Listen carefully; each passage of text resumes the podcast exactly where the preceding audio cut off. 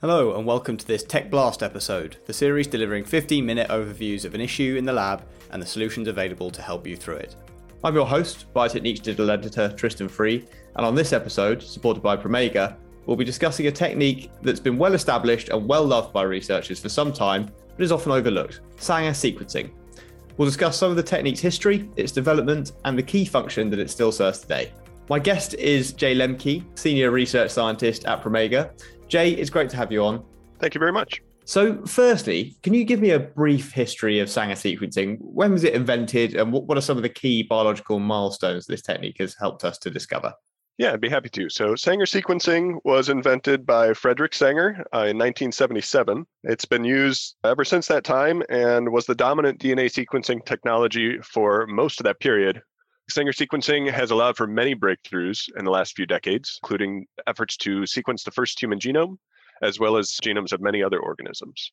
Excellent. And can you give a top line overview of the, the working principle of Sanger sequencing? How does it actually generate those DNA sequences? Yeah, so Sanger sequencing works through the random incorporation of a combination of deoxynucleotides, so your standard DNTPs, and dideoxynucleotides, using a process that's pretty similar to polymerase chain reaction or PCR. So during each round of sequencing, a DNA primer is extended by DNA polymerase, and at a low frequency, a dideoxynucleotide is added in place of the normal deoxynucleotide. When this occurs, the DNA chain cannot be extended further, and you end up with a population of different fragment sizes, all differing by one nucleotide. So you get those differing lengths of nucleotides, and those so dideoxyribonucleotides are, are labeled as well. Is that correct? In the current iteration of the technology, yes. So originally, this was done by radio labeling the DNA fragments, so radioactive bases.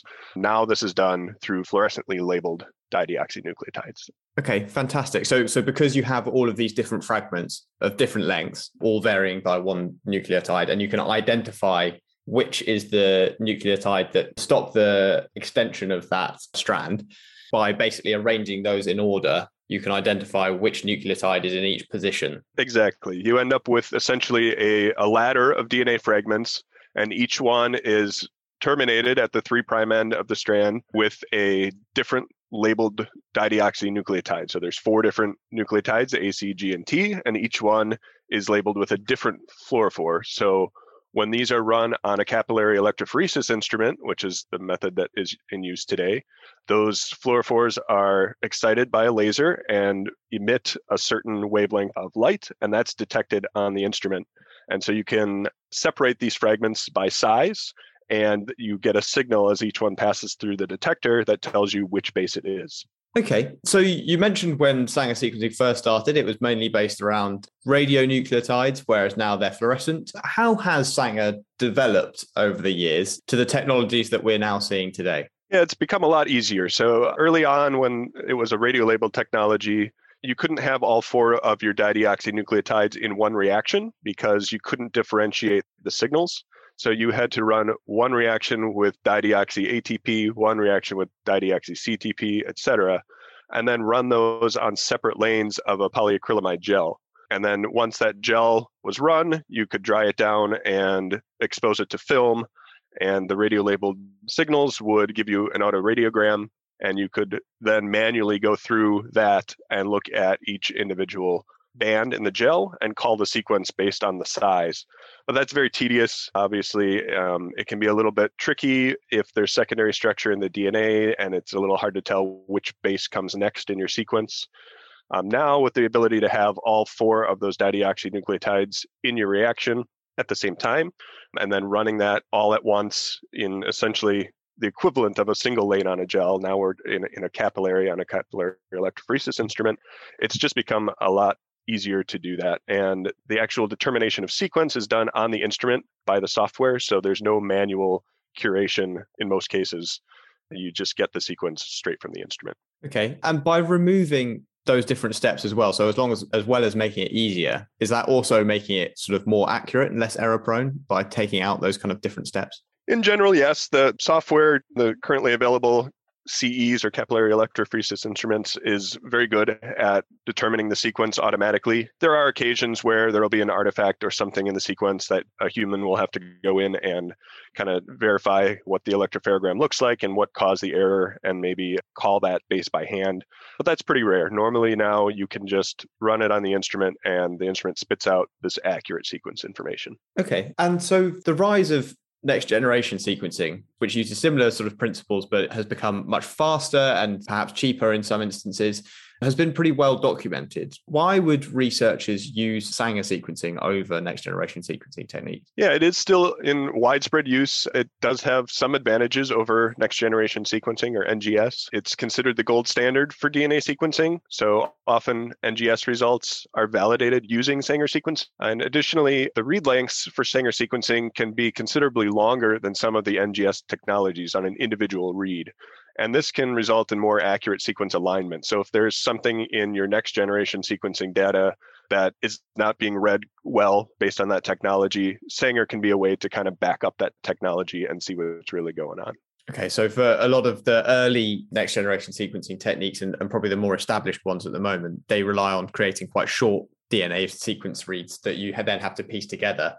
And the shortness of those reads is what leads to a kind of errors or inconsistencies or potential gaps in, in your sequencing data. With the introduction of sort of longer read sequencing techniques that are coming out at the moment, would you still see Sanger as the gold standard there in those uh, versus those techniques? In general, yes, it still does seem to be the, the gold standard just because it's been established for so long. If you find something unexpected, even in those longer read uh, next generation techniques, you might still rely on Sanger as a, a backup just to confirm that what you're seeing is really what you think you're seeing. And it can help going back to the the shorter read next generation sequencing.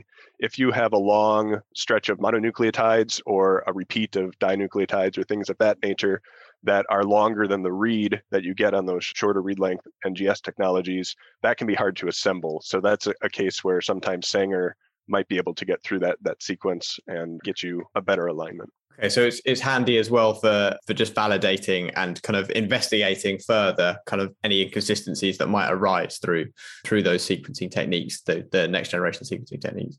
And and so what what applications would do you find that Sanger is most adept for at the moment? Where's it most competitive? Yeah, it's really for lower throughput uh, applications or things uh, that where you're not trying to get a long assembly. No one is uh, sequencing genomes anymore with Sanger sequencing. There are better technologies for that but it is still used in laboratories all the time for simple things like checking a DNA clone if you're kind of traditional cloning and you want to make sure your insert is correct, things like that. It's really kind of those low throughput, one off kind of applications more so than longer reads because it is still cheaper on the basis of one reaction at a time. If you're looking for one sequence, you don't really go with NGS at this point.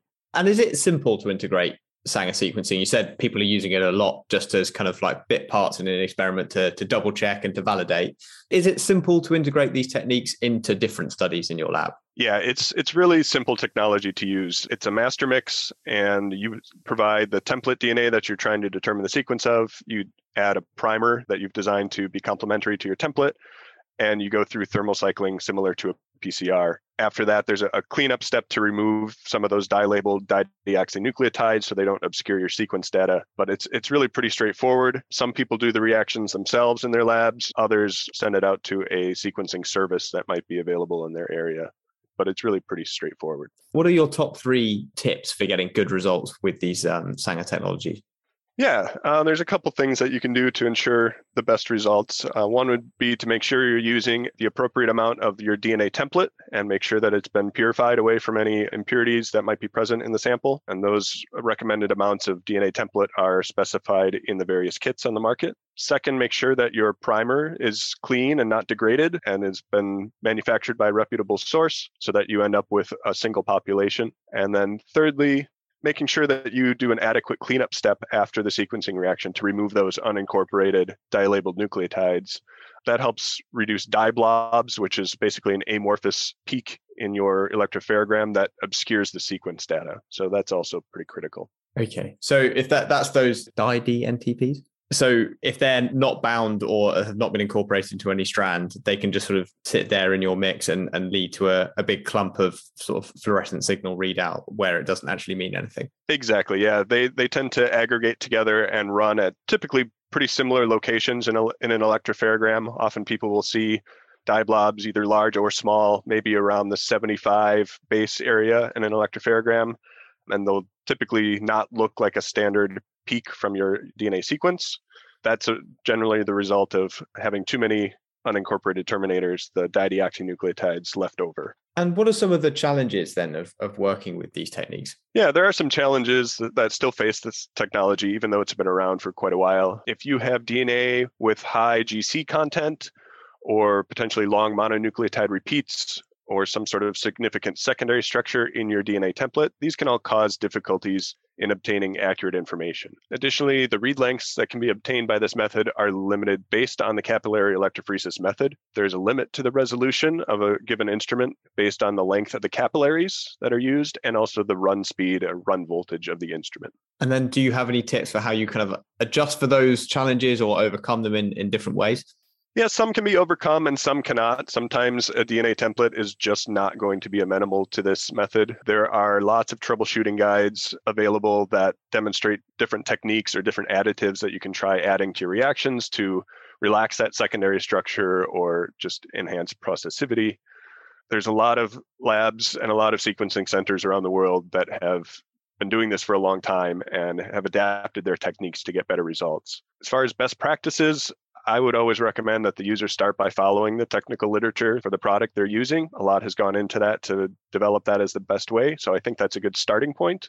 And then if that's not working, there's a lot of other places to turn for information. Fantastic. And so, my final question then, Jay, is if you could improve one aspect of Sanger sequencing today, if you could click your fingers and, and fix something, what would it be?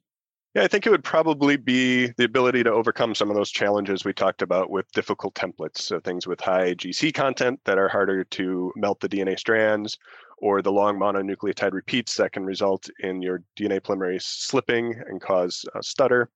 If there was a way or some additive that you can add that would make that magically go away, I think that would make a lot of people's lives easier that use this method. Unfortunately, no one has that magic bullet yet, but can always wait and see fingers crossed. Hopefully, hopefully someone will stumble across it. Jay, it's been absolutely fantastic to talk to you. Thank you so much for coming on the podcast. You're welcome. Thanks for having me. Excellent. Well, if you would like to find out more about Sanger sequencing, you can get more information from our in focus on Sanger sequencing over on www.biotechniques.com. And if you've enjoyed this episode or would like to find more like it, you can check out the podcast section of our site or follow at Tristan on Twitter for regular updates, threads, and our latest episodes. Thank you for listening, and goodbye.